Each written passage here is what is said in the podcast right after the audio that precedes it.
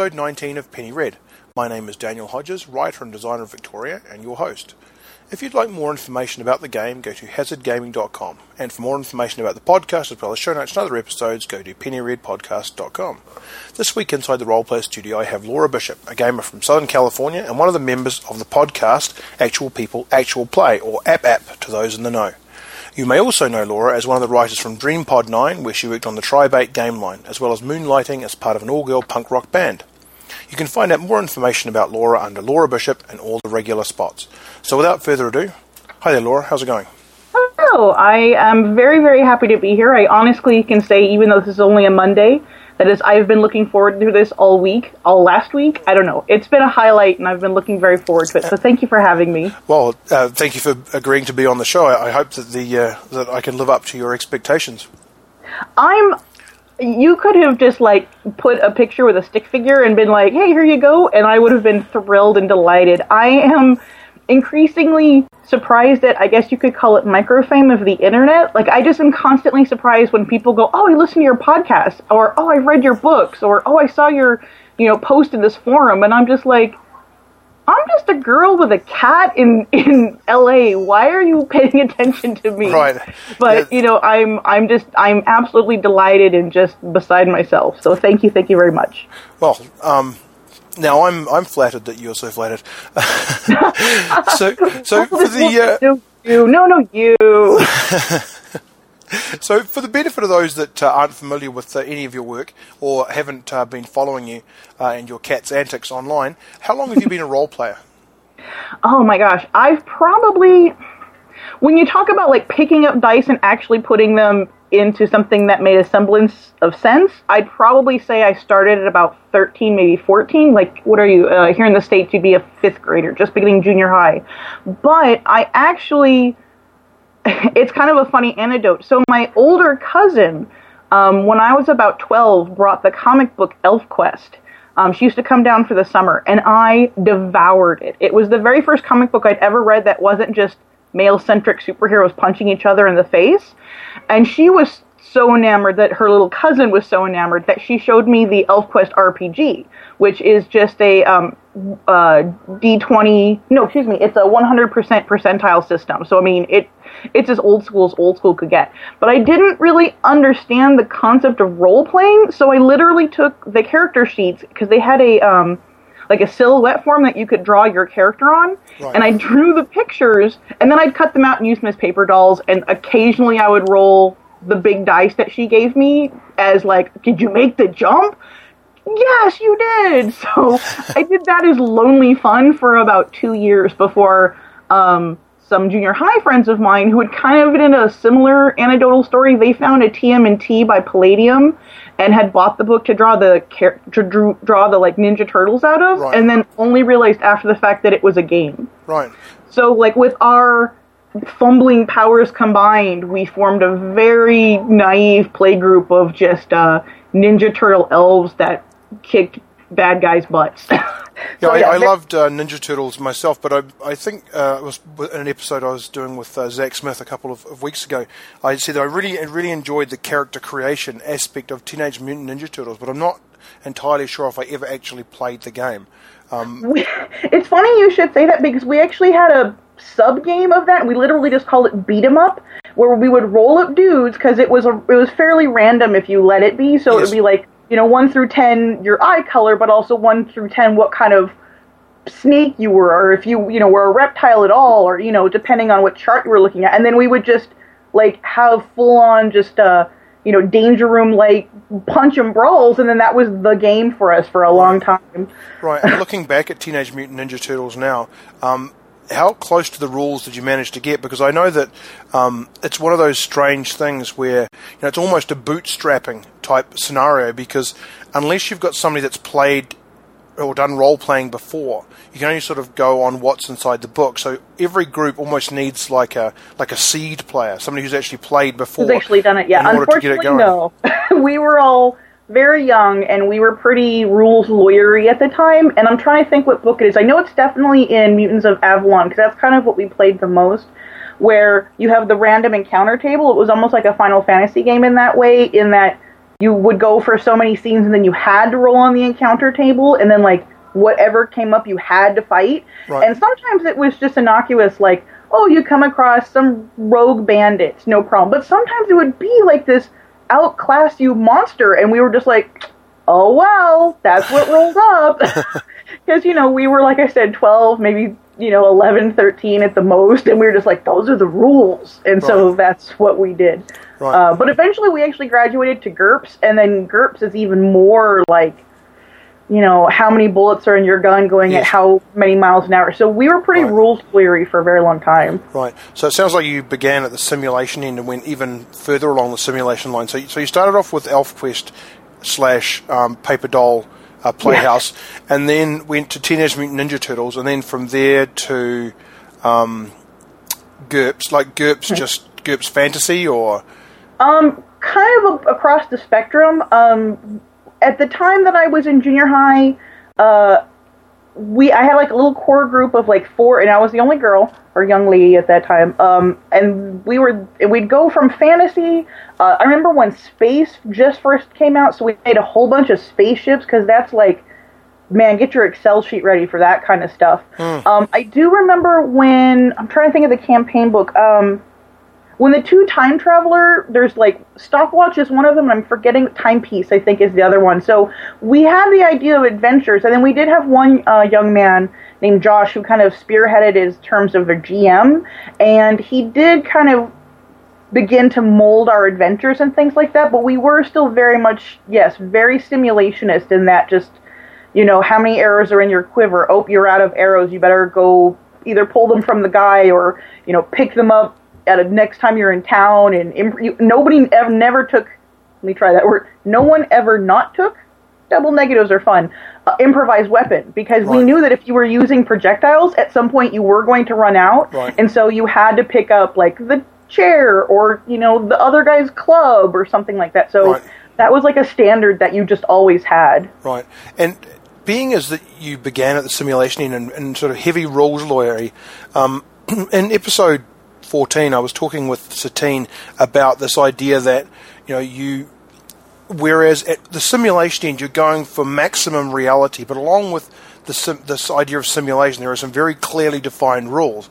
But part of that is if you've got a character that can do X, Y, Z, one, two, or however many times a day, then um, as soon as you've done that, you're as bad at doing that special thing as somebody without that skill altogether, which goes completely the other direction of being unrealistic. And, and how do Absolutely. you reconcile those two ideas?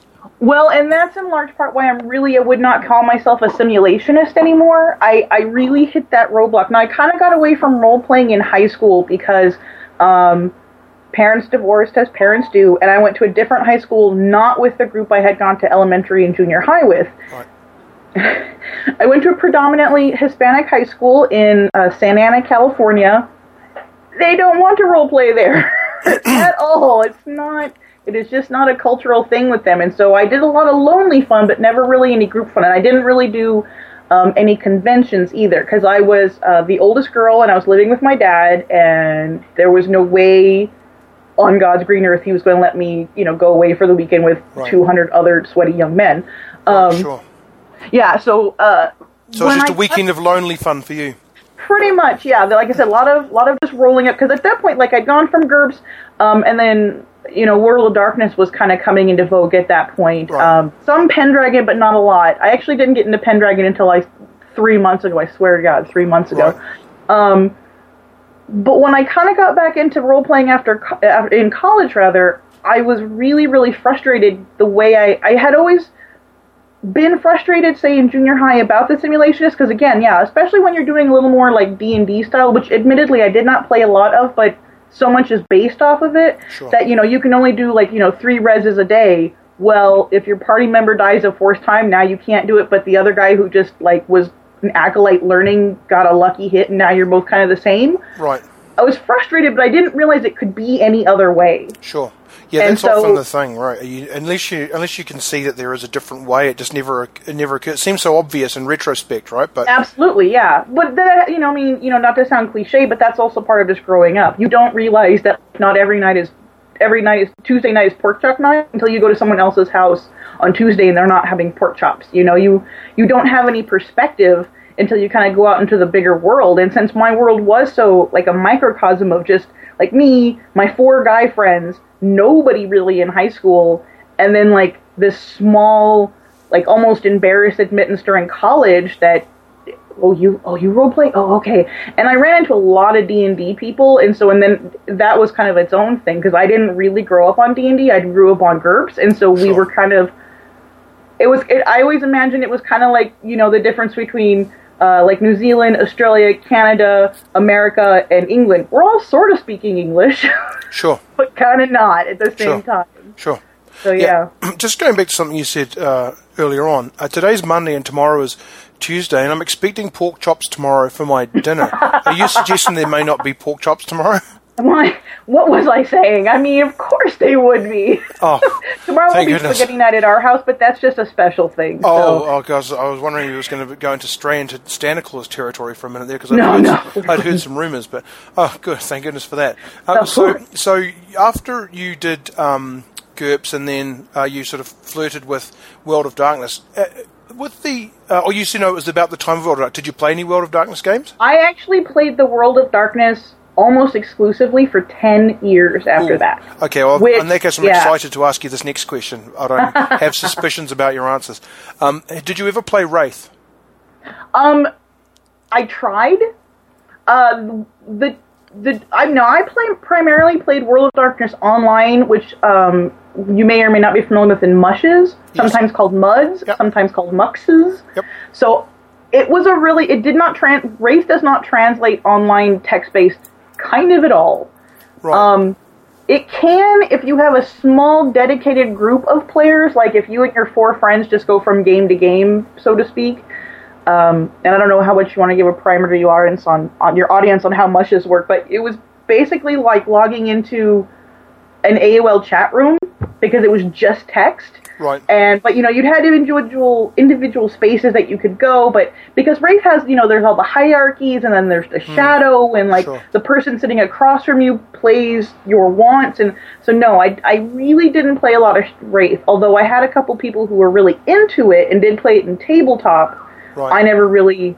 It was never my shtick. My shtick was very much changeling Right. with some flirtation with mage. Right. I only played Vampire once. Yeah, I just so I, I had like I said I had a couple friends who played Wraith. In fact, um, even one person in my current play group, um, Jesse Bernico, he he desperately wants Wraith to work, and I'm just like, not the way it's written. I'm very sorry, but um, no, I played I played a I played a bucket load of Changeling. Right. Um, I even played it both online and offline, um, and I and I I played never played Werewolf, and I played Vampire once. Right. That was it.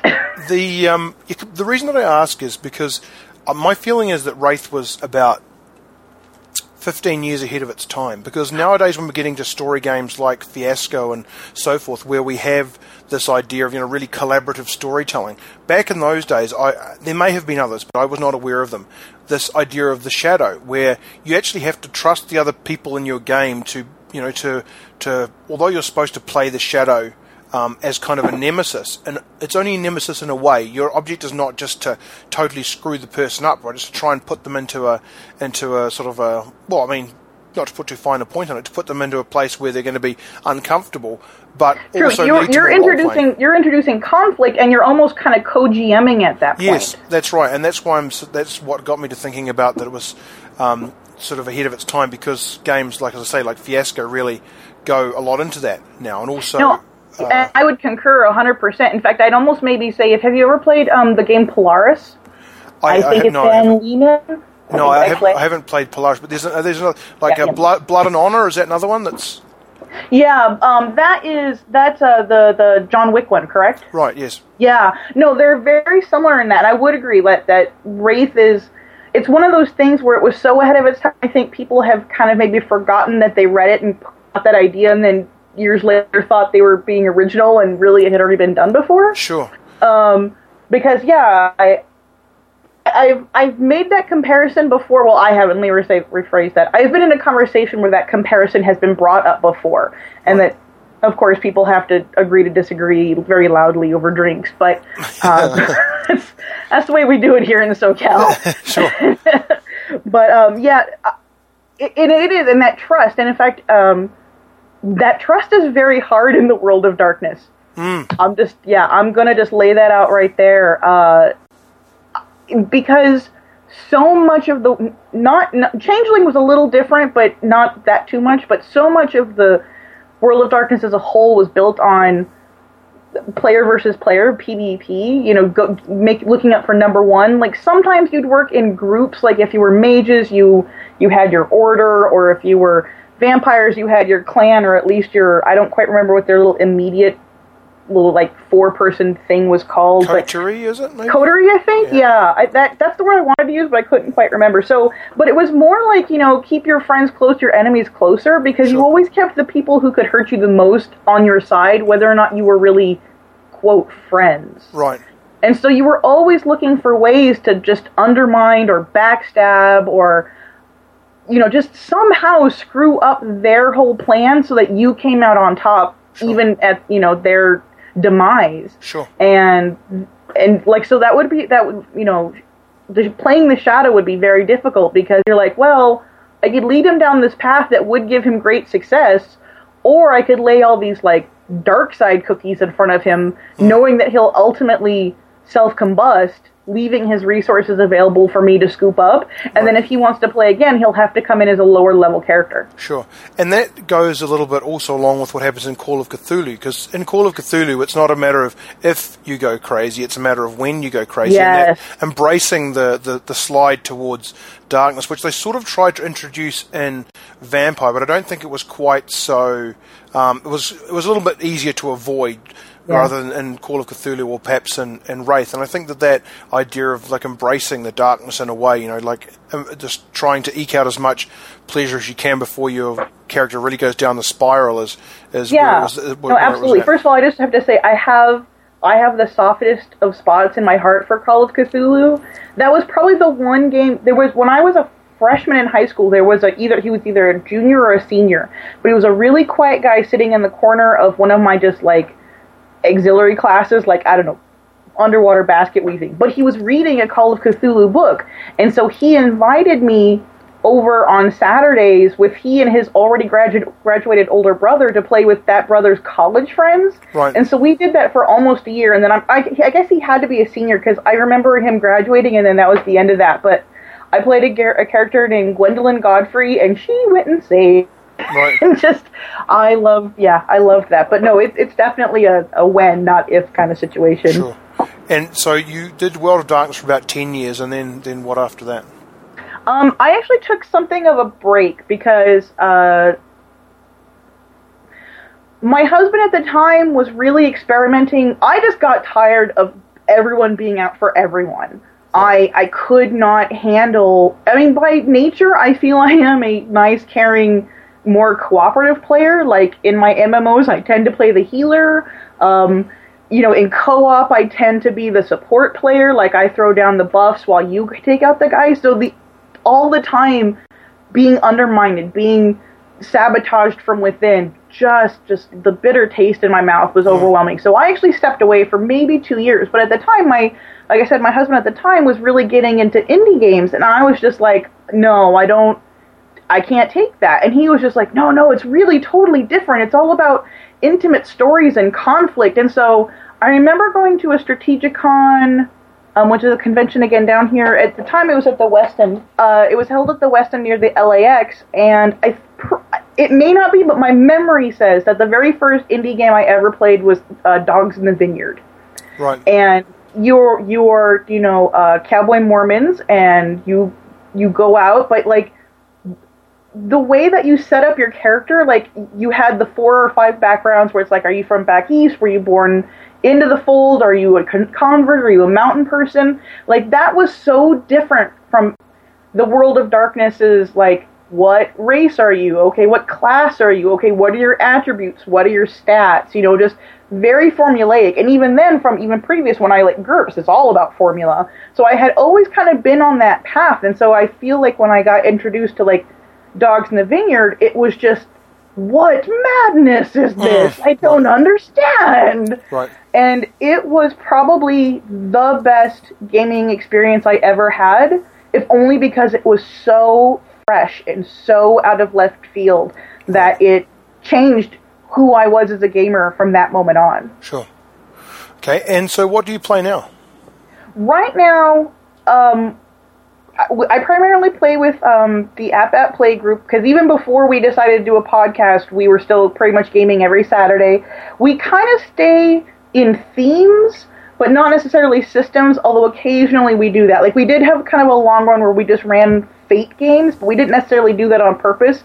We just happened to play, like, uh, the Dresden Files, and then we played a leverage game, and then we played, you know, and it just kind of we played Diaspora, and it just kind of went in that that general direction. We're we try to just look at things that interest us and explore it, and we go pre- for not short and not long, but like medium length. Like if we kind of go more than five sessions, that's long for us. Sure. But we do have like a story arc where we kind of have like one, two, you know, episodes, if you will, of setup, and then three is kind of like the big turn, a twist, if you will, and then two of like wrapping up and putting everything back into order the way it was. Right. Occasionally, we'll go on and have another like adventure. We did that with Dresden, Dresden rather. Um, but I mean, we've played we played Star Wars Saga. We've played a number of independent what you know one shots like there's uh, Dirty Secrets, Polaris. Although Polaris can go a little a little longer than that. Um, oh my goodness. Uh, but yeah, so for the most part, I as a gamer, I'm looking for compelling, intimate stories about characters. Now, I enjoy I enjoy setting. Don't get me wrong. Um, you know, like Lady Blackbird is a great, like you know, um, Firefly with the serial numbers car- carved off. Right. But it's still about about the people that are there. It's not just you flying in space and like shooting reavers kind of thing or non-reavers, as the case may be. Right. Anybody really? Yeah, exactly.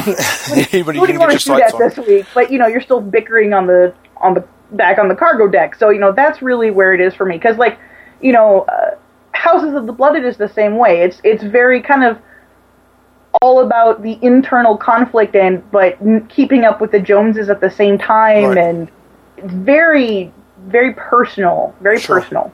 Sure.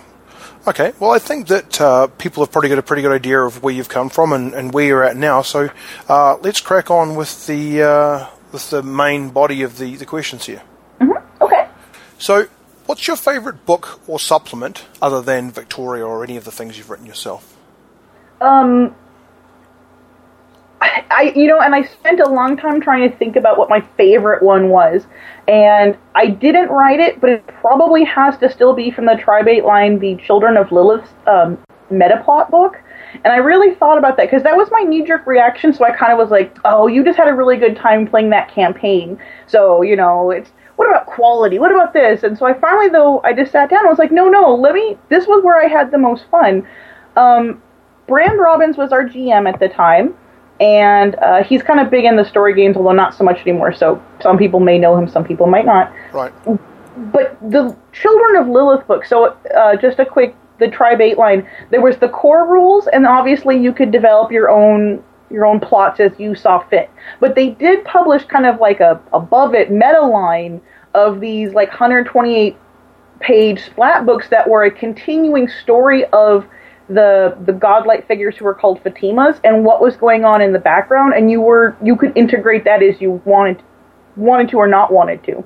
Right. Um, the children of Lilith was so Tribe Eight is called eight because there were used to be eight gods, eight Fatimas, and then one of them was actually murdered by the other gods, Right. and so there was a hole there, and a new god rose in his place eventually named Lilith, Right. and the PCs had the opportunity to kind of buy into her shtick, if you will, Right. and become children of Lilith, and like they got new superpowers. And you know, I won't spoil it for everyone, but there was a huge twist at the end that just left me devastated. Right. And just that whole experience, and I just again coming from a more simulation rules heavy i didn't really know that games could offer that kind of epic sweeping feeling Right. that wasn't just you know epic sweeping oh my gosh this gun can shoot 200 bullets a minute kind of feeling. Right, like, right, yeah. I di- yeah, I didn't know that it could take me on the ups and downs. And in part, in that, I will give credit where credit due. Brand Robins is an absolutely fantastic storyteller. He has a great sense of timing and nuance and a way of remembering small details that you you did as throwaway movements that he brings back later, and you're like, wait, but that didn't. Oh no, that was a big deciding point kind of thing. So Right. that was fantastic. But the material he had too at the time was just fantastic. It just, you know, hey, new God, like Right. where did that come from? And so that that is probably still one of my all-time favorite supplements for any game ever.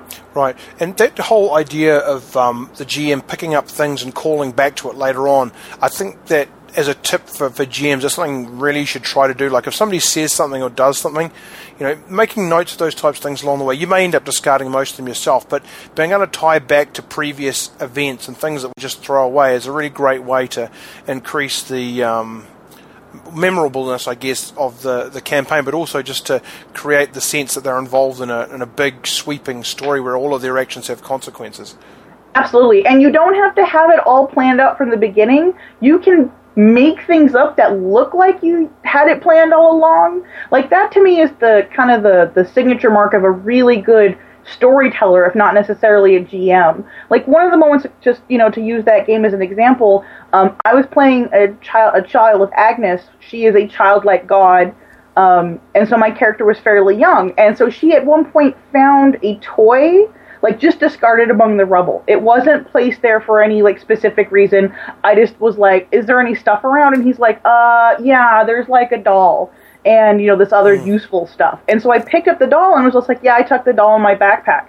And then like three games later, so like you know you're talking almost like three Saturdays later at that Right. point, Right. um, I was confronted by Agnes herself, who mentions the doll, and I bring the doll out, and it became this big thing, and it was just like it was this fantastic moment. And I asked later, I was like, "Did you do that on purpose?" And he's like, "No, but I had written a note down, you know." Laura puts doll in backpack, and Right. I just I knew that that could be used later. So he had no real idea what he wanted to do with it, but it was it was a good a lot of times we we describe things here in our local gaming group as like TV moments, like oh the camera focused on it. Right, So right. we're like, yeah, we totally saw that moment where she looked at the doll and then tucked it in her backpack and looked around to make sure no one else had seen her do that. Right. And like that's the kind of like I said, that's what I feel is a good just signature mark of a good storyteller, not necessarily a GM, because players can do that kind of stuff too. Sure, of course. Okay, so going to the flip side of that question, if you could cause mm-hmm. one game or supplement to cease to exist, what would it be? It doesn't necessarily have to mean that you think it's badly written. It could just be because it's wronged you in some random way or because it came along at a, a time in your life and you've made an association with some unpleasant event. I it was again this one is another one that I kind of solicited to the people around me and I said, "How do you think if I said X?" And they're like, "No, that's that's you know that's a horrible game." And so I kind of threw a couple around in terms of like, did they wrong me? Did they, you know, just bring the culture down as a whole? You know, the crushing of Western civilization. and I honestly came away with Vampire, Vampire the Masquerade Right um, in, in, in a, a larger extent, the world of Darkness, and we kind of talked about it a little bit before, in that it was just the culture that it it developed was just very antagonistic. Nobody working with you, kind of thing. Everyone against you. Right. We're only friends for as long as this goal, and then if it even is marginally met, we're back to being enemies. Right. But I found that vampire and vampire players in specific took that very much to heart yes. very very and then even further when you start talking about the larp environment like i i only began larping about a year and a half ago despite being a theater person all of my life all through junior high high school and college but larping was just i'm like ah no i've met those people and you know they hand me black roses and kiss my hand and I can't deal with that, you know. And it was Sure. a common joke around here that you know you went to to a LARP event to, to get a hookup because Right. that's all they were for, kind of thing. Right. And I and I don't necessarily know if that was just maybe here on the West Coast because admittedly I've not met that many East Coast players that played like in the Camarilla, but just horror story after horror story of not even just rules lawyering, but just like rule bending so that their friends could, you know, do better and stuff. And it just, Right. I feel like it just drug the community as a whole down. Right. And and you just nobody wanted to you you weren't friends. You were just people who didn't hate each other as much as you hated that other guy. Right. Right. The fr- the uh, enemy of my enemy is my friend situation. Exactly. And then when you approach games like Fiasco or Polaris, um, where you're kind of co-GMing for like the person either next to you or across from you, I have found, especially now that I'm I'm far more entrenched in the indie community, that people coming into it that that like old school trad damage, you know, in a way, it's really hard for them to give that to give you faith, to give up that Right. you know cynicism of like, well, you're just waiting to kind of throw me to the wolves kind of thing. It's like, why would I do that? Why would I not want you to have fun? Right. Oh, yeah. The, that, again, that comes also from the simulation end as well, because the, you know, the to my mind, way of thinking anyway, you know, the the war games, you know, you've got board games and war games, and then you've got the simulation end, like Rolemaster or something like that, where mm-hmm. you know, like everything is very cut and dried, and you know, it's not, it doesn't foster.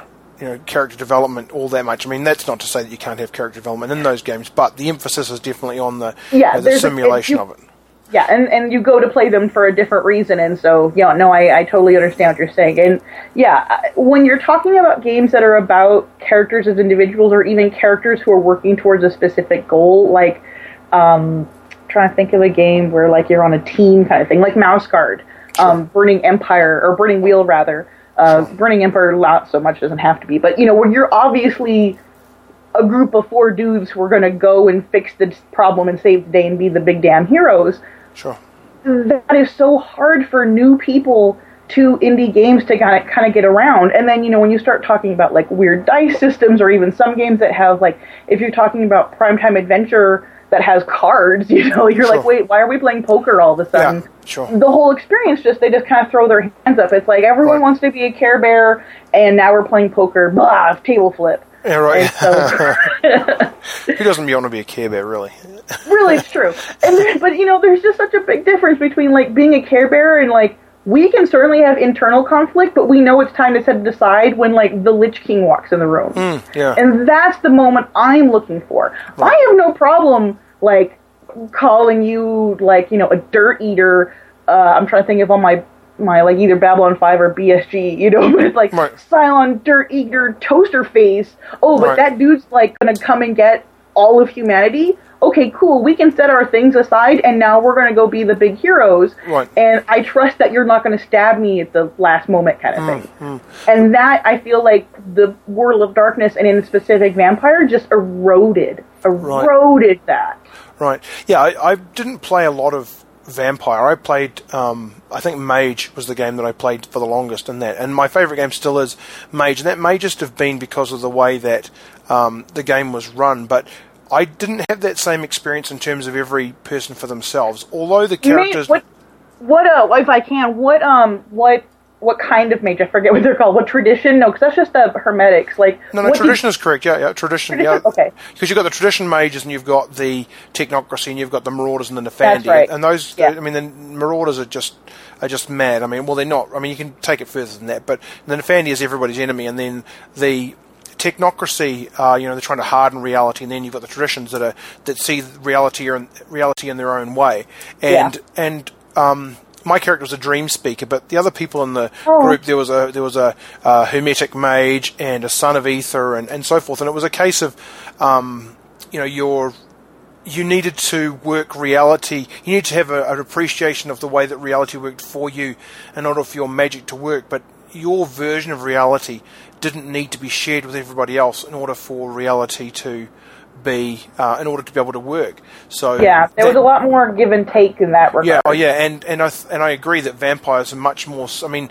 they sort of go set up that you know they're solitary predators right from the get go. That's kind of the premise of the of the character. So when you go ahead and tell all the characters that they're sort of solitary predators, then you know you don't sort of get you know tigers you know working with other tigers and and that's yeah and you know their commodity their resource is kind of the human race and Hmm. so you know you know a lot of times especially again online you'd end up they have city by night so it would be like los angeles by night or new orleans by night and if you really thought about it logistically it could a population of X could not handle like 40 vampires. No. Like the streets would just be decimated. Sure. And so, you know, when you start talking about like at your tabletops or in LARPs and things like that, like that, you know, eat or be eaten mentality, I feel like is just sort of taken to that next level. Because again, yeah, you're correct. Like when you're talking about mage, it's there's still a much more us versus them as opposed Yeah. to you versus me. Yes, sure, yeah, for sure. I mean, and then it's like you say, that's the background of the of, of the story. So, uh, Yeah. are there any games or supplements you're particularly looking forward to? Um, the one I was looking forward to the most actually has already come out. I was really excited about Monster Hearts, um, which is uh, powered by the Apocalypse, and it it is amazing, and it is my current squee book of all time. Um, it's it's a little bit Buffy the Vampire Slayer, a little bit the Vampire Diaries, uh, even a little bit Dollhouse in a way, but um, you get the playbooks, and you are an angsty just emo ridden teenager and it's all about it's all about experiencing the trials and tribulations of puberty via these superpowers or monstrousness if you will because like there are some characters that are like werewolves or were creatures they can be Right. were cats and stuff like that Sure. um, and i love that i love taking that awkward and making making it a hyper reality. Like it's the witch character is probably still my favorite playbook, and it's like you silently judge people, and that was me as a teenager. like I was so angry that nobody around me liked the things that I liked, but I was too shy or you know insecure to stand up for myself. Right. That I just was like, well. You're dumb, but I'm smart over here in my bedroom by myself. Right. Except, you know, in the playbook, she then does a hex and your toes fall off, and then she gets silent vindication. Right. And I love that. And actually, to be fair, that's what I loved about Buffy the Willow storyline, where she actually becomes addicted to magic, Right. because, you know, it's it's just a complete, you know, mirror image of just teenage drug use and. I loved that, and I loved that symbolism. I loved that analogy, and the fact that I get to play it now. So um, I'm super excited that that's out.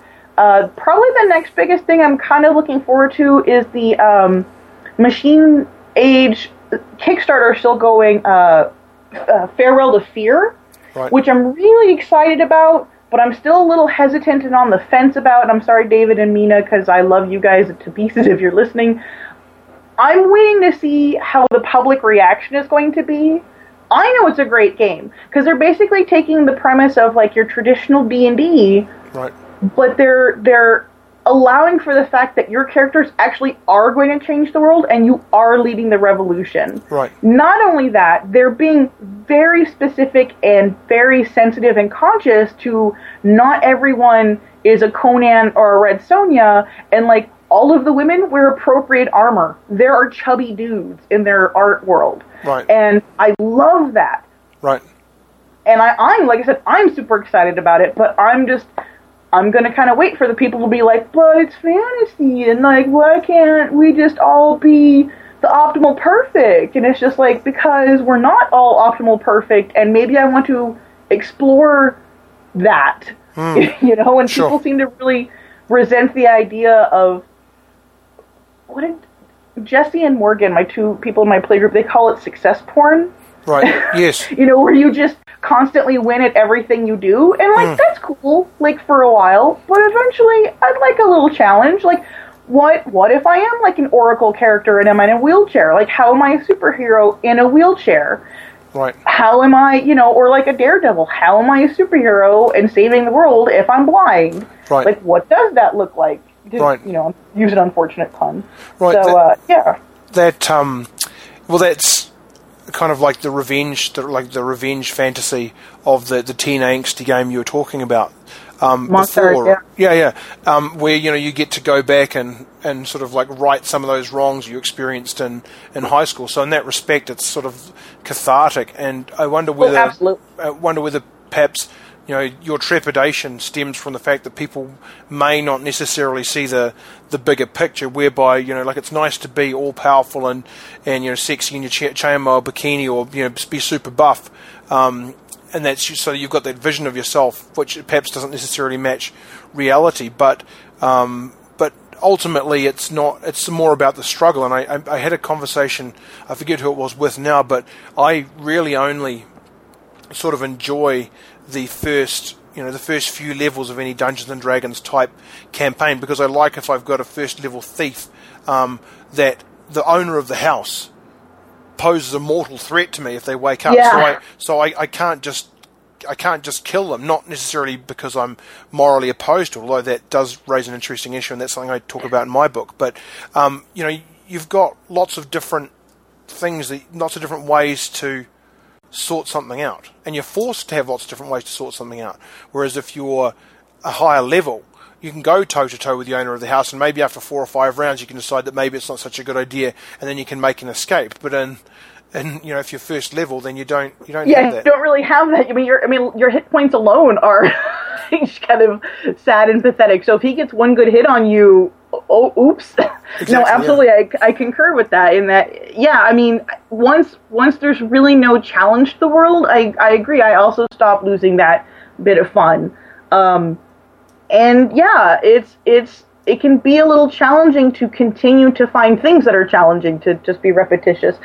To go back to Monster Hearts, one of the cooler things um, in Apocalypse World in general too is you get strings on your other players. So like my witch, you know, let's say she puts a hex on your werewolf. Now you have a string on me because you knew that I hexed you Right. that you can call back later as a personal thing, being like, "Hey, why did you do that?" And you actually get bonus dice against me. Right. So, like, confrontation and conflict becomes a real thing because it's advantageous for you to do something against me, Right. but I still did something against you first, and I had no penal- penalty against it. So, which is very much like high school. You know, it's it's a what are the consequences of your actions? So, Yes. yeah, if, if if I just walked up and punched you and you punched me and we just punched each other and then nobody ever went anywhere, like, yeah, we're done now. Fun. It's no fun. So, yeah, Farewell to Fear is going to be very. I'm, I'm really eager to see when it hits the market because obviously anyone who kickstarts backs it is already kind of on the train. Sure. So I, I'm waiting to see how the the community as as a whole takes it. Right. Plus, I really love his. They have like a, a chubby art piece. I think he's either a bard or a chef, and he's just so cute. And I'm just like, I want to play that guy. So if you could only be a player or a GM, which would you choose? I admit that I would probably only be a player. I there's a running joke. Um, I get so immersed in my character that they're like, "Well, what kind of underwear is she wearing?" And it's not salacious or sexual, but it's just that those are the level of details that I will Right. just like immediately go to. Like, Sure. I know this person so well that I don't even have to think about what's in her her you know dresser drawers because that obviously that that's the only conclusion kind of Yes, thing. sure. Um, and so, but my problem with that though is that occasionally that people aren't running the games I want to play. Absolutely. Yeah. You That- know? Yeah, that is that is a problem for sure. And so, while I certainly enjoy role playing or uh, GMing, I admit that even when I do GM, I will try to find games that are GMless. Like um, a really good one currently for that is uh, Tulip Academy. Or it's Tulip Academy, but it's got a longer name, and I can't. It's just Gentlemen's Society of the Tulip Academy, I think it is. Um, it's a cell style game, and it's basically like your. It's it's based on anime, and it's kind of like the host club uh, setup where you're this though is a, a dangerous society, so it's almost more like a extreme or a League of Extraordinary Gentlemen if they were all Japanese schoolboys, right. and they go on adventures together. But there's no, yeah, exactly. It's awesome. I highly recommend it. And and uh, but again, it's a teamwork game, and you all play students, and you kind of take turns GMing, and so I really enjoy playing that game. Another game I really play actually is another cell style game is is Maid, where the GM actually takes the role of the master, and then he kind of just has this like assault force of maids that both do his bidding and at one point can rebel against him. He is a bad master.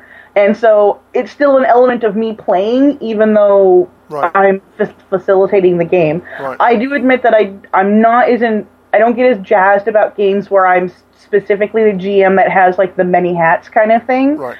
but again, I'm willing to to do that for like a convention or two so that it gets out there and that other people get excited about it. Sure. And then they'll play it and then I'll play in their games. Right. That's than I do. Yeah, and, and because yeah. you've shown them how it's done, you can be reasonably confident that you're going to get to play your type of your version of that game as well, right? more or less. Um, you know, but I don't. But to that be that said, I still enjoy very much seeing where people take other material. Like we kind of have this running thing with Doctor Who games at our local convention, and like some people do it really well, and some people really don't. But we're all playing from the Cubicle Seven, like the official RPG. Right. How they've done it and where they've gone with it is completely different. Especially when you're talking Doctor Who, because like, are you talking old Who or are you talking new Who? So Right.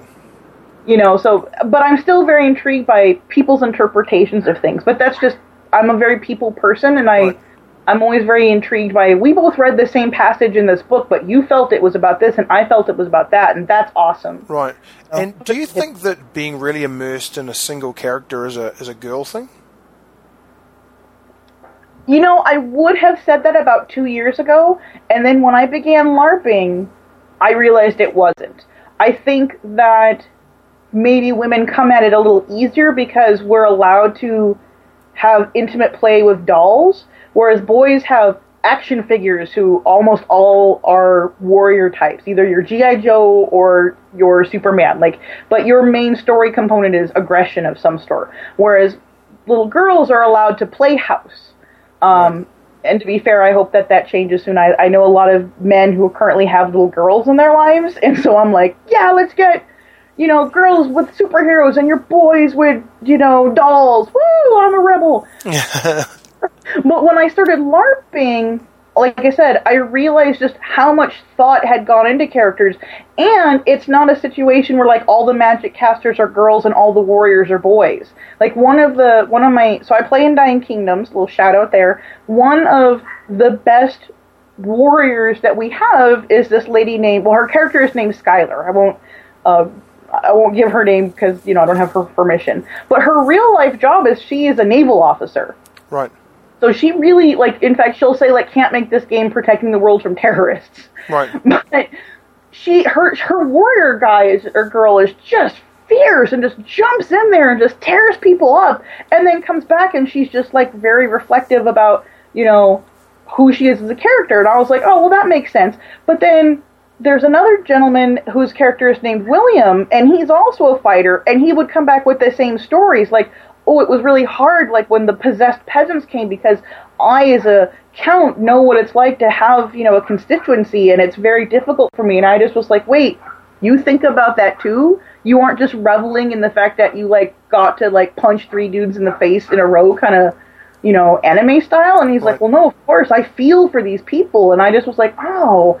So that experience, like, yeah, I, I think in your more maybe mainstream, and I'm using that term loosely, I think gentlemen are a little reluctant to put that investment in there because they'll they I think they'll think of they think they'll but their buddies would think less of them. Right. But I think I think guys are just all waiting to do something to that extent. Not every guy, obviously, but I think there are more guys out there than less that do that. Right. So, along those lines, then, um, and one of the reasons why I was so uh, excited to get you on the show and, and a number of other female guests that I've managed to line up that are also GMs uh, to a greater or lesser extent is it seems to me, and maybe this is just my experience, but about one in three role players is girl, are girls, give or take. But the proportion of girls that are GMs is not the same as a proportion of guys that are GM. You know, of those one third, you know, one third of males probably are GMs, maybe even half, but it's not the same for girls. Like seeing a girl GM is, for me at least, is very rare. Mm-hmm. And is it, why do you suppose that is? That, that was really sort of the lead in from the previous question. Absolutely. Um, when you're talking about convention settings, I think that there is a reluctance because the story has to be really punchy. Like your story, you have to have a very sharp arc. Like you, your act one, act two, act three has to be boom, boom, boom. And the easy way to do that, some would say lazy, but you know, one of the easier ways is obviously combat and conflict. Mm-hmm. And not that women are bad at that. I really want that to be an underscore because Moyra Turkington and I have had some draw, just knockdown, drag out fights about rules about how hard someone can punch someone else. But I think that in the larger societal complex world that we live in, it is very easy for a random, more or less anonymous dude to try to over, overwrite his female GM by saying things like "that's not right" or "that's not how I read it," or and I think a lot of women, since oh, especially again convention settings, can be so fractious that that's just one more thing that they don't want to deal with. Right. You know, um, I have the luxury of number one, I play or I run very niche games, niche games rather, not niche games. They don't believe in anything. um, you know, not a lot of people sign up for the Abney Park Airship Pirate game who don't know what Abney Park's Airship Pirates is about. You Right. know, like I don't get a lot of just random walk-ins. Right. But like if I ran something more mainstream-ish, like a Star Wars game, like uh, there's a Spirit of the Star Wars is one that comes up a lot of times. Or if I ran like a Firefly esque game, I get a lot more people. And I admit, I do not want to argue about rules when it comes to combat with random Joe that I don't know. Right. Just ugh, don't want to deal with that. Right. Um, I think another thing too is that you know if if I am not going to do combat, like let's say I'm going to do a really high political game, Mhm. and and I am I'm I'm reluctant to say this, but it's it, it in my experience. Let me preface it by saying that in my experience, using a broad brush to paint the picture, dudes expect sex on the table. Like Really? if I'm going to do a high political game, is there a girl there? Can I do her? You know, and I'm like, get away from me. Right. Like, not not every woman in this scenario was built for you to roll dice to bone. Like, oh god, I'm gonna just throw things at you. Right. And that's like again, since conventions are already so fictitious, just another thing on the table that women just don't want to deal with. Sure. And so, you know, and, and, and it's it's kind of I see the culture changing slowly, but Right. it is changing. Um, I'm I'm a multi-genre gamer, I guess you could call, because I not only role play, but I do a lot of video games, Right. um, and not just one kind. Like I do like my RPG and my JRPG, but I also really have a passion for fighting games. Oh my gosh, though, is the fighting game community way anti-female friendly? Phew. It's really kind of like turn your stomach, kind of just like. Or I, in fact, when I used to play Halo, I never had the live, you know, Xbox Live on. Just didn't. right. I just was a silent partner who ran around in my armor and shot people Sure. because I just could not handle the just overwhelming misogyny that was just dripping from the entire situation. sure. And so, yeah, it again though, like I, I know at least in terms of my local convention, the the system is changing, and since a lot of my local people go out in the world, like a large contingent of the Nerd SoCal people go to Gen Con and Origins and Dreamation, which are all back east. I feel like they're taking our message back there, so to Sure. speak. Yeah. And so, and I certainly know that it's coming this way too, because there's kind of a, you know, uh, there's a what is it? They we started. We're in Be- Nerdly Beach. They're Camp Nerdly. That's who it is, and they're another kind of group of indie players who kind of preach the message, so to speak. And so I know that we're going to meet in the middle at one point. Sure. And so it, it's it's a thing. It's a work in progress. Yeah, well, and it's and it's important that it's happening too. I think the more um, parity there are in, in games, it's only going to be good for the for the hobby, right? Try and squeeze out some of those Well, absolutely. well. And I think because we're kind of the third generation of gamers, I think at this point, because like you've got your original like Gary Gygax, like forty year old, fifty year old kind of dudes and Right. ladies, but for most part dudes. yeah, and then they had, then, right?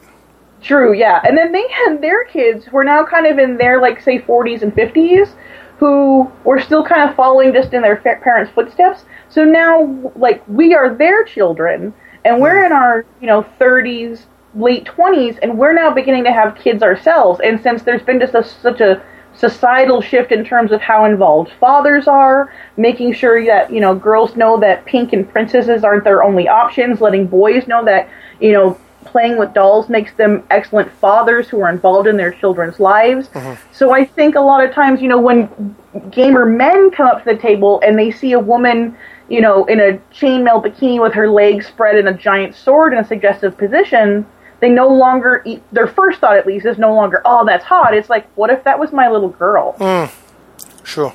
you know and i feel like that's changing the dialogue in a very significant manner and the same thing with like you know, um, my friends who have little boys, and you know, they see that, and it's like, oh, that's not what I want my son to take with him because I don't want him to think that about women, you know. Right. Yep. And so with that, again, going back to like, uh, you know, Farewell to Fear, be- and I think that's an important message that they're sending through their art. Like their warrior women all have actual armor on. Right. They're they're hot and sexy in that armor, but like they're not in like I said, red Sonja bikinis. Sure. And that whole dialogue is just a, it's a larger picture than the small microcosm of gaming. So Right. For sure.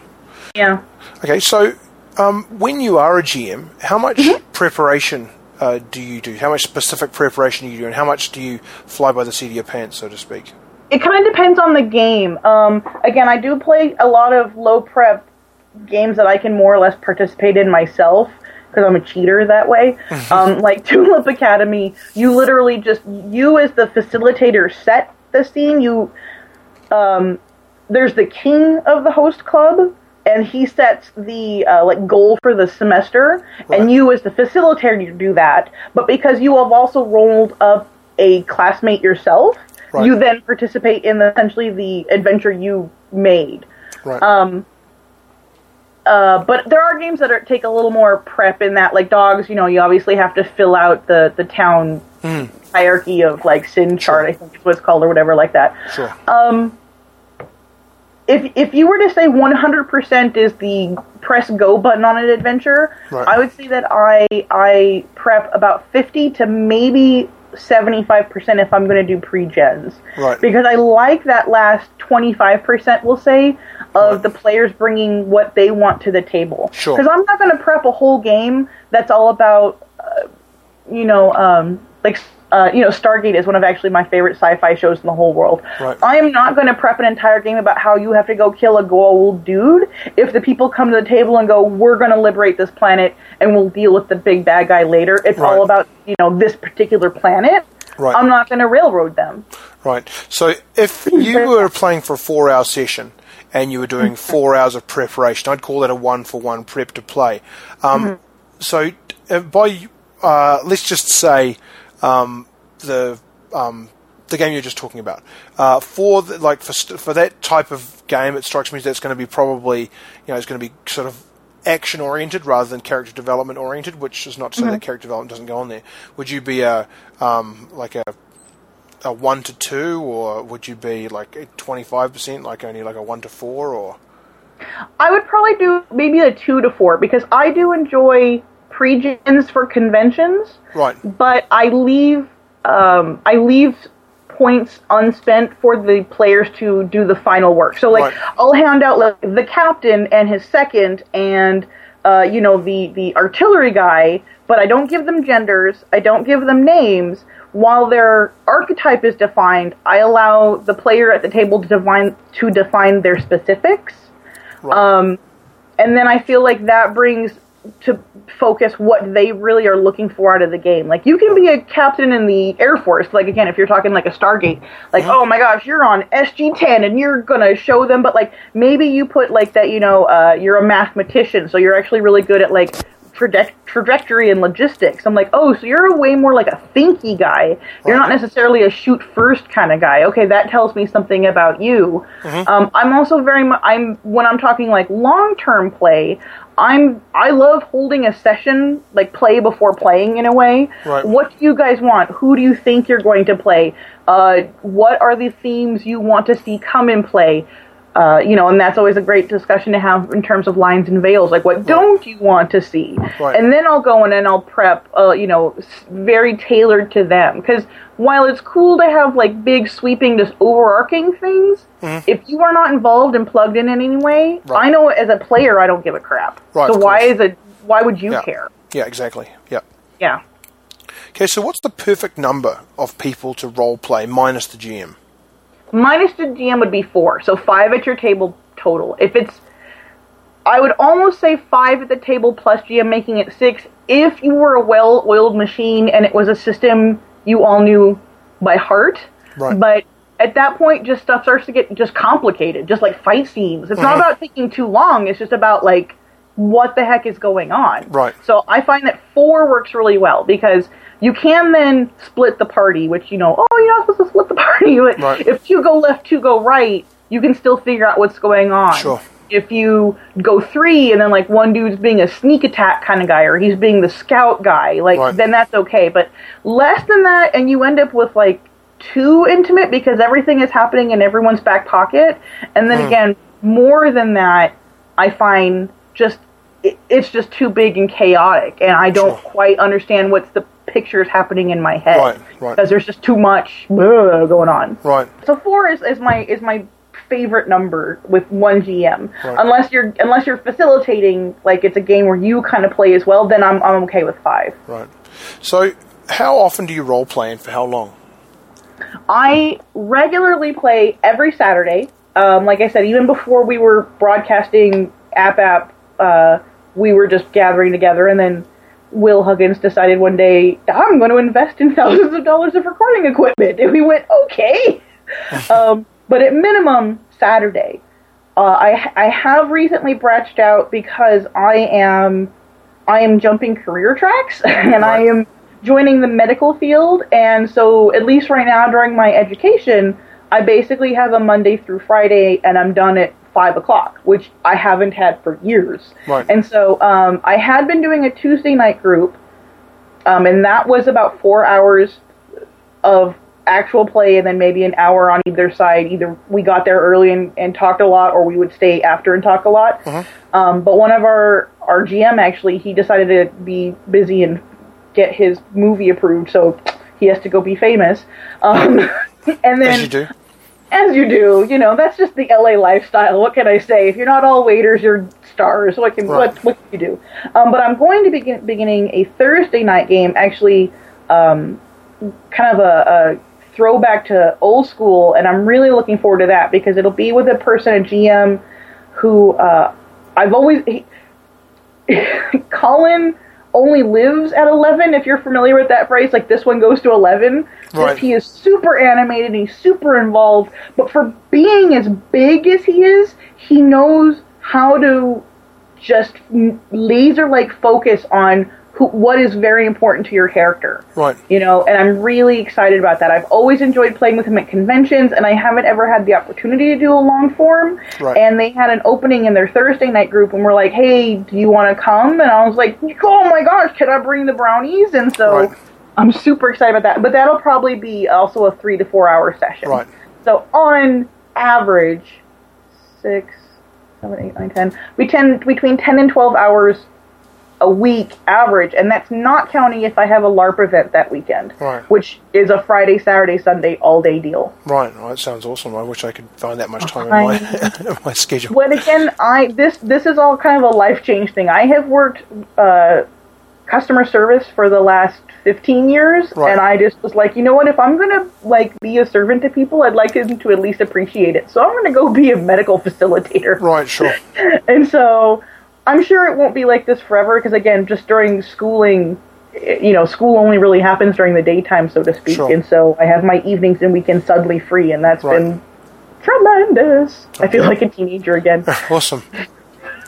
So Plus, I only have cats. I don't have kids, so oh, there that would go. also change the land, landscape. Right, absolutely. So, should males play females? You can take that in either in either way. Like whether males should be forced to play females, so they don't get into that.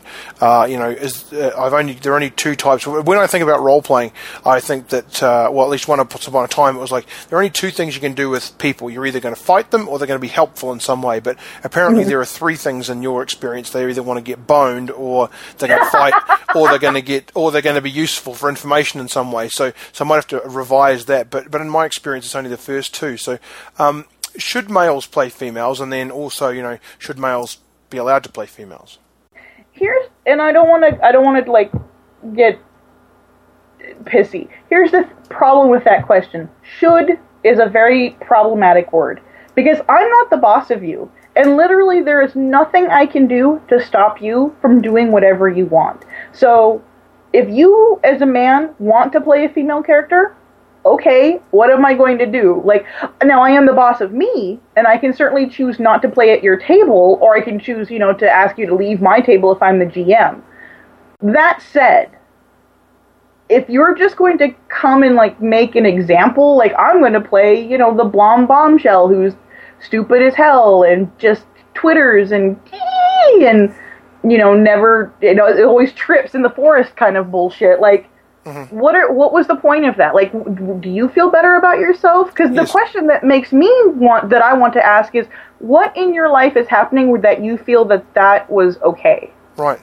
Oh, you know sure. what yeah like did it make you feel empowered why do you not feel empowered around women did that make you feel like vindicated well who's the woman in your life who's like emasculating you Mm-hmm. because i've definitely had positive and negative experiences with both actually i had a girlfriend in um, my early 20s online who only played male characters. Her name was Michelle, and she only played male, male characters. And she just felt like it was too revealing, too much, too vulnerable to play a female character with you know her actual gender. So like we played on a Babylon 5 game and she played a fantastic Londo Mollari and then we were on a Pern game and she played a fantastic Bronze Rider and people really didn't even know she was not a real guy. I only knew because we happen to live relatively close to each other. Um, she, I was living in Santa Barbara at the time, and she lived in San Luis Obispo. So we decided to get together one one weekend, and I just was like, "You're a girl," right. Yeah. Yeah. you know. Um, and so like, and but then that poses the question, like, why did she feel intimidated by words on a screen? Like, how did why did that affect her? Right. You know, so should again is a very problematic word. But again, I'm I'm the boss of myself, and if you've decided to use that as some sort of example of like how girls are dumb or how women don't belong in gaming, I will table flip and walk away. Like Right. Yeah, oh, that sure. is my prerogative. So, but I think though that if you're open to it and you're willing to, especially again as we mentioned before, like male gamers who suddenly have daughters. Hmm. I think that that opens up a very interesting line of internal dialogue when you start. And again, because yeah, I have had like, well, is there any girls here? Can I do them? Hmm. Where it's like, oh, I am the female player now, Yes. and there's a male NPC who like maybe is coming on to me. What does that make me feel? Why? Right. And then when you go back to you know go back to playing male characters, you have a different perspective when there's a female either in the NPC pool or at the table. Right. So I think it can be healthy if you are willing to explore it that way, willing to change, you know, challenge yourself. Right. But if you're there just to, you know, dick off, you you were there to do that from the beginning. Sure. Yeah. So yeah, should like I said, should is a very problematic word, but I will accept it this time. Thank you. Very gracious. So, do you or should GMs fudge rolls? No, absolutely. I uh, I hate that. I hate that. Hate that. Um, and I and in part I acknowledge wholeheartedly that just comes back from my simulationist roots. That like, no, I don't care if if I got a ten and your you know target number was seven. I got you. Shut up. But at the same time, I've also learned to embrace that failure is not doesn't mean the fun is over. No. That failure can just be a challenge. It can be a roadblock and it can be an obstacle to overcome. And I don't necessarily always, you know, it's not kind of rainbows and cookies the whole way in that, oh, well, obviously, you know, something better's around the corner. You know, maybe it's not. Maybe it's not as good.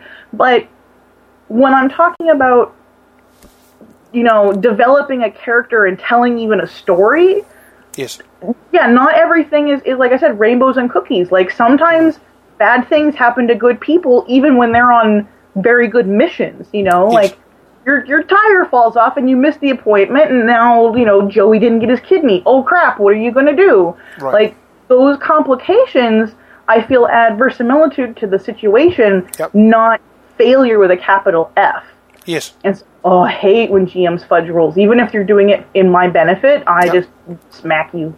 that, that comes down to what it does for the story. If you've got a, um, putting aside the whole idea of you know should there have been a roll at all, um, if you are going to um, fudge, see, I'm I'm okay with with fudge rolls, but having said that, the game that I the game that I wrote has very specific. I got very I very specifically addressed that issue. So you know, um, for somebody who's just new to the game, it's hard for them to particularly if they don't have one of those seed players that knows sort of how this whole thing works, um, Mm-hmm. to see a rule and not just go, okay, black and white, boom, that's it. Um, I encourage people to think about the effects of the roll on the story. Ultimately, they'll get to the point where it doesn't matter what their roll; it's always going to be good storytelling. Exactly. But no, if ex- but if they go just straight to um, this, that happens, boom, that's dead. Okay, that's the end of the game. Okay, we're finished for the day. Then Rock you know, ball, everyone dies. That's right. Yeah, and that's that that's a problem. So so yeah, I've I've built things into uh, my game where you know you don't have to you don't have to fudge rolls, but um, I think that there's something to be said for you know putting aside the idea of um, putting aside the idea of you know should I roll at all, that sometimes there's a roll that makes that makes no that makes no sense, and if you're not really an experienced storyteller, then some then the number of times that that comes up um, can overwhelm the enjoyment of the players because ultimately that's your your goal, right? Not to say, well, you know, that's just the way that it turned out, and, and too bad for you. But I absolutely take take your point. You know, I don't want it to all be, you know, uh, cookies and rainbows. I want Yeah. that all rolls to be meaningful, and for but crucially, every roll, failed or otherwise, should advance the story. Absolutely, and that's actually that that is right there. If you could put a pin in it, every roll should advance the story, whether it be a success or a failure. In a lot of ways, that's why I really like the fate system. Um, not you know, not even just talking about like Fear of the Century or Dresden, but just the core fate because it it has levels of success. So you know, like there's good, fantastic, excellent, and so even if you succeeded, there are levels of success, and depending on how you know your outcome, and then the same goes the other direction. Like your failure, like there's like not so good, dismal, Yes. blah blah blah. You know, it gets worse to like oh shit creek kind of thing. Yeah. Where I really like the fact that like you can fail better than other times because again mm. I, I feel like that is very like you said every roll should have a consequence to the story and I and I love that because like even if you kind of like did your ends justify the means like Billy got his kidney but like maybe you took it from an old guy laying on the street like no Right. no one's gonna miss the bum but who are you now to have taken the bum's kidney kind of thing Oh yeah, for sure. like I yeah I love that kind of stuff I feel like that's that's to me the why I come to role play Right. Oh yeah, absolutely.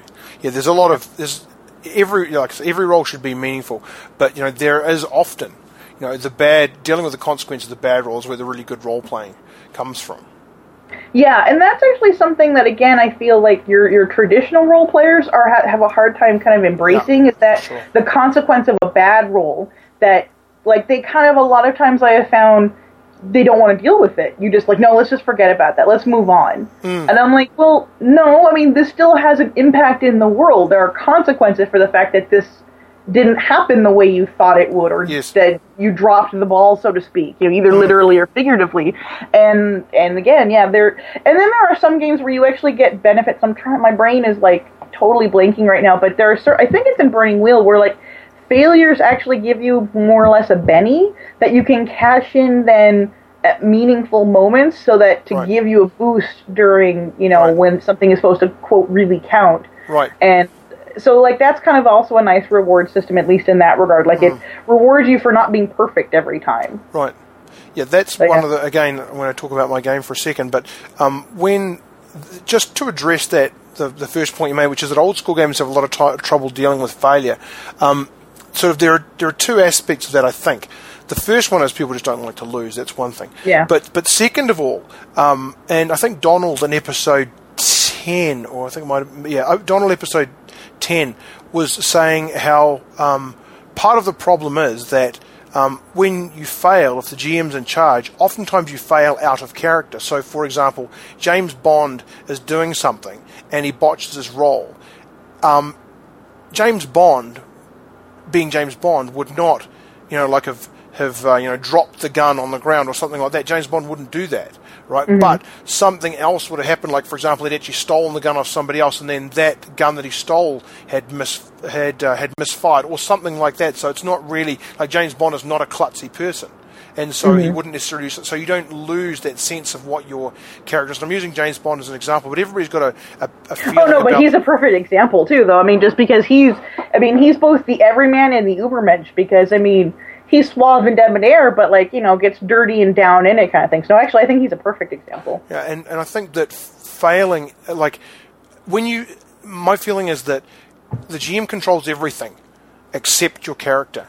And if you are going to decide the, um, you know, the what sort of failure somebody does, you're kind of driving your player's character, which which is why in my book, if you make a failure, there's actually an advantage to you for describing the nature of the failure. That way, you get to fail in character and you get to own your, uh, you get to be the author of your own demise, is the, is the way that I put it. So, not mm. only did you get a slight advantage from it, but you get to still be your cool self.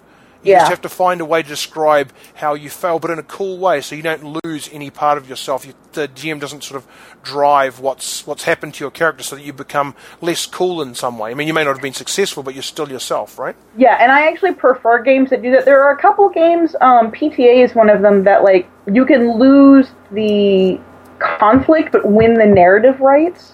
Right. On how, so like who tells how it went down, kind of thing. Right. And and I like when yeah no I like that yeah because you know you of course want to be the cool guy but like again if you failed the roll you failed the ro- roll but like yeah maybe like just you know the Emma Peel like character kicked the gun out of your hand. Well that's different than just like whoops dropped it right exactly so, yep yeah, no, and I and I appreciate when games make allowances for that because I feel like I'm not. And then again, you know, you get accused of being Care Bears, and I'm just like, ah, I didn't. My life is hard enough as it is. I don't need to spend my Saturdays also grinding my teeth. Yeah, exactly. So, no, it's it's it is my it is my therapy. It's my immersion. It is my escapism from the world. You know, some people watch reality TV and like Housewives of New York and crap, and I pretend to be an elf on Saturday. Like, get over it.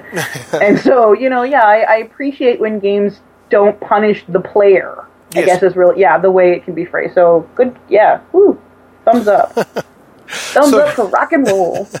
so, what's the best and or most inspiring role playing film or TV show? It doesn't have to be about role playing. It just means something you watch and wow, that's really cool. That inspired me to do the X, Y, Z. Or I really want to play a game where I see that happen. Um, it's probably a little more offbeat in terms of like you got to stay with me how I got there kind of thing. Um, Stargate, Stargate, Stargate, Stargate. I, especially again during high school, I was a little bit of the closet neat geek because everyone at my high school um, listened to like a top 40 radio station. I didn't. Uh, everyone like followed, uh, you know, the the pop bands of the day. I didn't. Everyone loved, Like I remember when The Bodyguard came out as a movie, and I just was like, "Ugh, kill me now!" And all the ladies at my school were just like, "Oh, Kevin Costner, he's so dreamy," and I'm just like, "Did you see Dances with Wolves?" And they're like, "What's that?" No, and I'm like, "Oh, I hate you."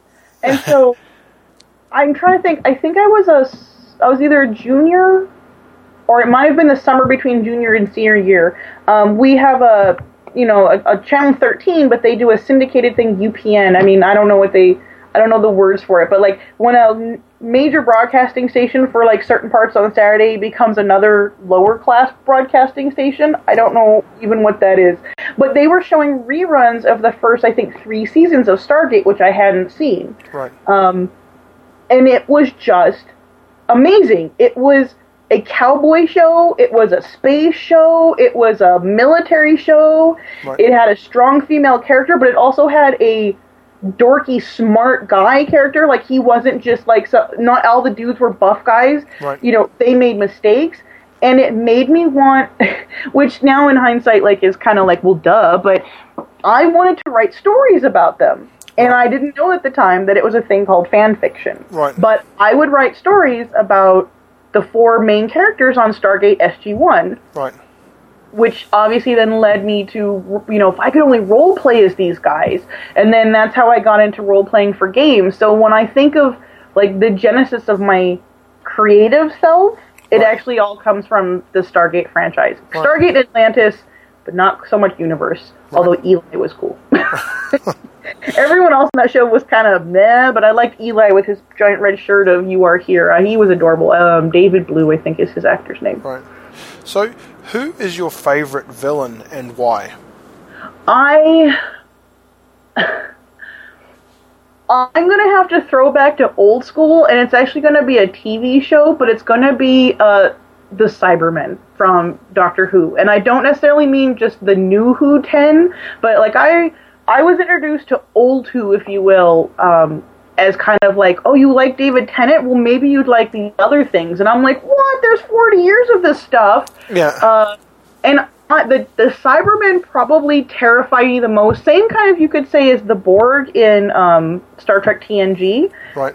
Because they don't care. They don't care who you are as an individual. They don't care what your dreams are or what your aspirations are. They just want you to be assimilated part of the machine so that you can go and make more of them. Right. And that absolute loss of not just individuality, but but creation even like nope can't like poetry because you're a cyberman nope Right. can't like cats because you're a cyberman Right. and just that absolute erasure of who you are as just either you know man or woman geek or jock. Like nope none of that. And that just freaks me out. Just freaks me out. Like tentacled monsters that suck your blood those are definitely scary. Don't get me wrong. But an entire culture for lack of a better term that wants to do nothing more than erase who you are so that, to propagate that is terrifying to me. Right. just terrifying.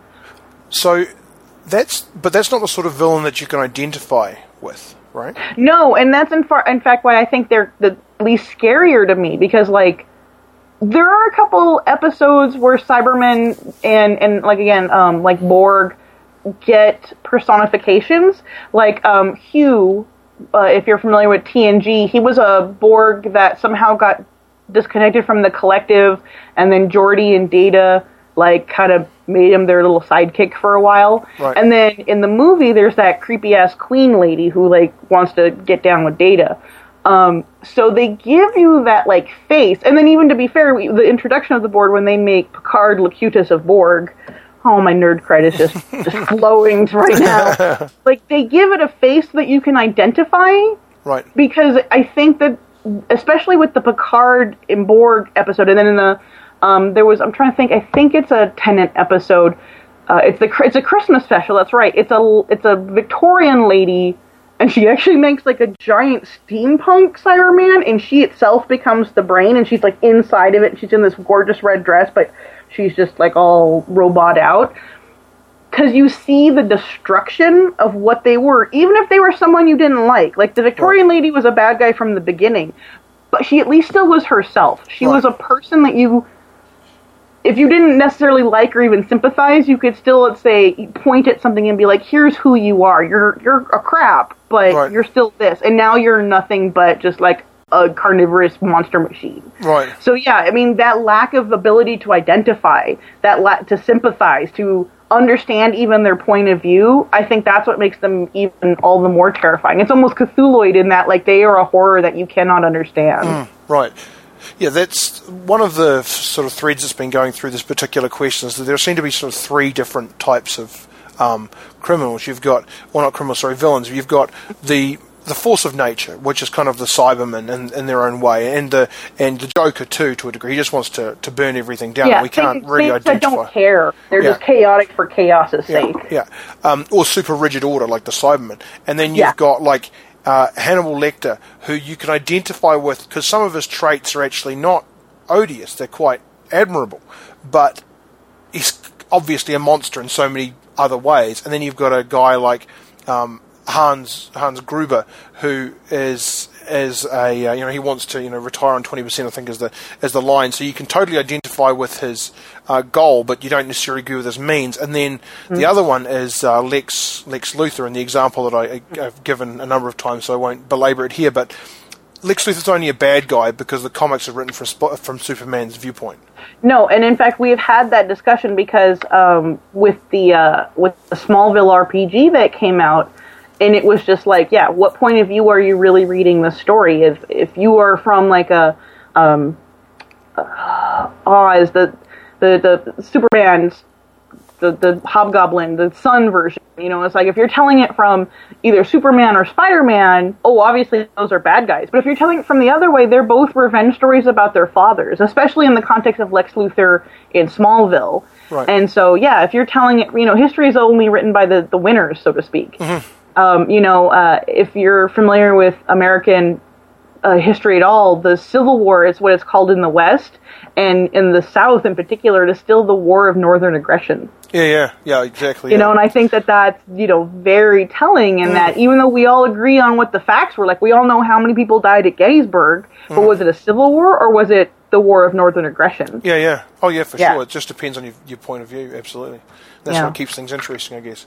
So, if you could become a, if you could become a character in a role playing game, what would it be? It doesn't mean like you get to play any role playing game and you could play somebody because you did it anyway. Mm-hmm. But like suddenly, you know, you were you were actually there and you were a person in a game. What would it be? Um, it would be a tie-up between my most favorite and probably oldest running um, changeling character. Her name was uh, Dorcas St. James.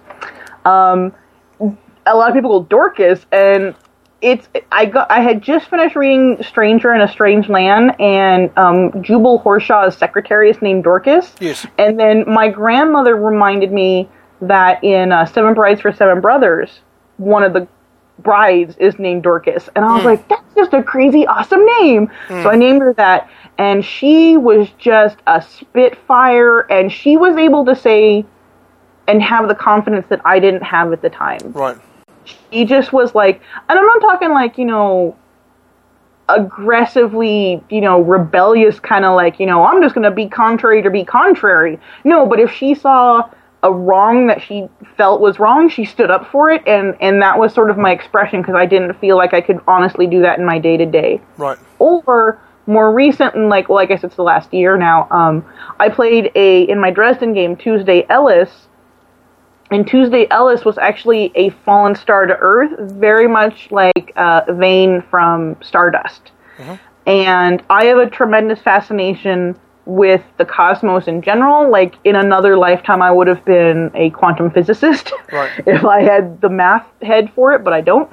But I just loved the idea of the inanimate gaining sentience and what she did with it. Like she grew a soul essentially, Right. and where she went and how she used it. You know, ultimately, of course, she used it for good and she helped mankind be better. But like that, that because it's beyond even just childhood. Like in that, you know, when you're when you have a child and you're watching a child and like giving a, a you know a 18 month old a lemon for the first time is amazing to me because like their little brain is just like this is terrible but all the food to date has been good, so maybe I should try it again. And oh, it's still sour and bitter.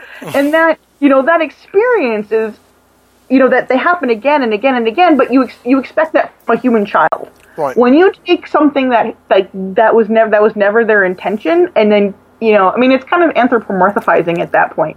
Hmm. You know, give them that ability. I just find that concept fascinating. That I could have, you know, that I could be a star who fell to earth and grew a soul. Awesome. I'll sign up for that. Absolutely. so, do you have any dice superstitions? No, but I know a couple people who do, and so, but I do have a certain, you know, it's it's the trade off, I suppose. Like, um, I have one fr- one friend, uh, Chris, who's like roll randomly really well because he's super anti against dice superstitions, but then like. Another friend I have, Ben, is like he kind of picks sets out for specific characters. So like you know when he's rolling, actually when we played Mage, so when he was ran- running his Thanatoi, uh, he had black dice because Right. you know uh, evil. Yeah. Um, all of my dice, admittedly, are sparkly, and I don't necessarily know why. I mean, although I mean, I like sparkles, and I am an unapologetic about how much I like pink. But they, they're all um, like if you if you know the Chessex line at all, they're all a borealis of some variety. So like the pink borealis, the blue borealis, and so I find it sometimes amusing when like I'll roll up to play like you know a hardcore, uh, you know, beat 'em up. I'll be the warrior character, and then I bust out my like pink sparkle dice. you know, yes. um, there was a a strange juxtaposition. Exactly, and I think that like there's a great there's a shirt that of all places I saw walking in the mall at Hot Topic, which is like this really ridiculously trendy store here in Southern California. And I and the saying was like, you know, uh, you laugh at me because I refuse to conform to your expectations. Right. and he was you know supposed to be deep man because he was in black Yeah. and i always wanted to get that shirt because i love the fact that like i roll up in my hello kitty shirt with my sparkled eyes and then you know roll out a rift glitter boy Right. and i'm like my preferences on color has nothing to do with my imagination how dare you presume Right. Absolutely. and so it's not again it's not a superstition No. but I admit that maybe I am subconsciously making a bit of a social statement with that. Right. But, you know, at this point, I just have so many dice of so many different sparkle colors that it Right. would be hard to get new ones. Dice is social commentary. Interesting. Yeah, you know, I gotta be my own kid, I guess. Like, who knows? Right. Or what's, yeah, you got to be yourself, right? So, what's your role playing elevator pitch, including your go to example of play? it's cats. And that's a small $5 John Wick game. And I usually pitch that to people who are nervous about role playing. Like they've seen people do it and they think it's kind of fun, but like they've heard too many stories about, you know, or Chick tracts about sending you to hell kind of thing. Right. And um, Cats is a fantastic, what I call doorway game or gateway game. Right. You literally just play cats, and you're just like a little group of cats. Now, you can either be house cats, you can be alley cats. It's a little bit like Lady and the Tramp, but about cats. Right. And you do have a larger than life adventure because in the little cat's world, you can see, like, there are invisible monsters. Like, you know, if you've ever seen a cat just, like, run out of the room and then just, like, dive up on the couch for no apparent reason. Right. It's because he saw a monster and he was protecting you from it. Right. And so that's that's the, the story that I'll tell to you know men and women. Um, just you know, well, have you ever seen your cat like you know attack your sock and then run out of the room with it? It's because he trapped something in the sock and now he's going to save you from it. Right. And you know, like one of my my favorite adventures for cats is the um uh, the lost toys under the fridge. Right. And you have to go and save them. And like Yes. That's a situation that a lot of people can identify with and and John Wick made Cat's sheet very evocative. Like you you describe your tail. You Right. what kind of do you have sharp claws or have you been declawed? Like, oh sorry buddy kind of thing. Yeah, yeah. And so the whole game is just made to it to just bring you in slowly with a little rope an inch at a time until suddenly you're like, you know, just Mm-hmm. Right. hooked into it. And so yeah, and again, it's a five dollar game, so I mean it's it's it's inexpensive if you wanted to buy it yourself, and a session is about forty five minutes at the Right. most. Right. And it's a one shot. There really aren't any like cat campaign action. you know, If you Um, wanted to have, if you wanted to have a game where all the characters were out for themselves, it would be a cat game, I think. And also, I think perhaps coincidentally, that would also be a good game for using sparkly dice. It's true. Um, it also ties on really well to other games. Like I, I think, in fact, it was John. Somebody ran Seventh Sea with a sub game of cats going on Right. underneath. I always wanted to do the like Inception of games. So like I wanted to Oh, be right, run yes, Seventh Sea that had cats that had mouse guard going. right, yeah, yeah, yeah. I think that would be rad. Yeah, yeah. The danger of straying into the territory I always warn my guests of never going into. In a game I was in a game I was playing, I was playing a character who um, who went to a parallel parallel dimension, and uh, they had a lot of spare time on their hands, so they had to. Um, so to, in order to fill in the time, they bought a copy of uh, of a role playing game, and in the role playing game, they played a character that was me playing a. Yeah, you get the idea. Anyway, here's a chance yeah, to really. that'd be. There was. It's like that World of World of Warcraft video that was going around for a while. You're like, Yeah. yeah. you could buy the expansion of your guy playing a guy in the world. Yeah, that's too Yeah. bad. Then your, your brain starts exploding after that point. But Okay, here's, thought, here's a chance for you to show your uh, your role playing credibility and, and, just, and bring together all the ideas that you've uh, you've introduced so far, which is totaling 100. Mm-hmm. System plus GM plus players. Oh, that's. I, I really am going to say that fifty, a good solid fifty percent are your players because if your players aren't plugged in to anything you're doing, it doesn't matter what kind of dice you're rolling or what kind of story you're even telling.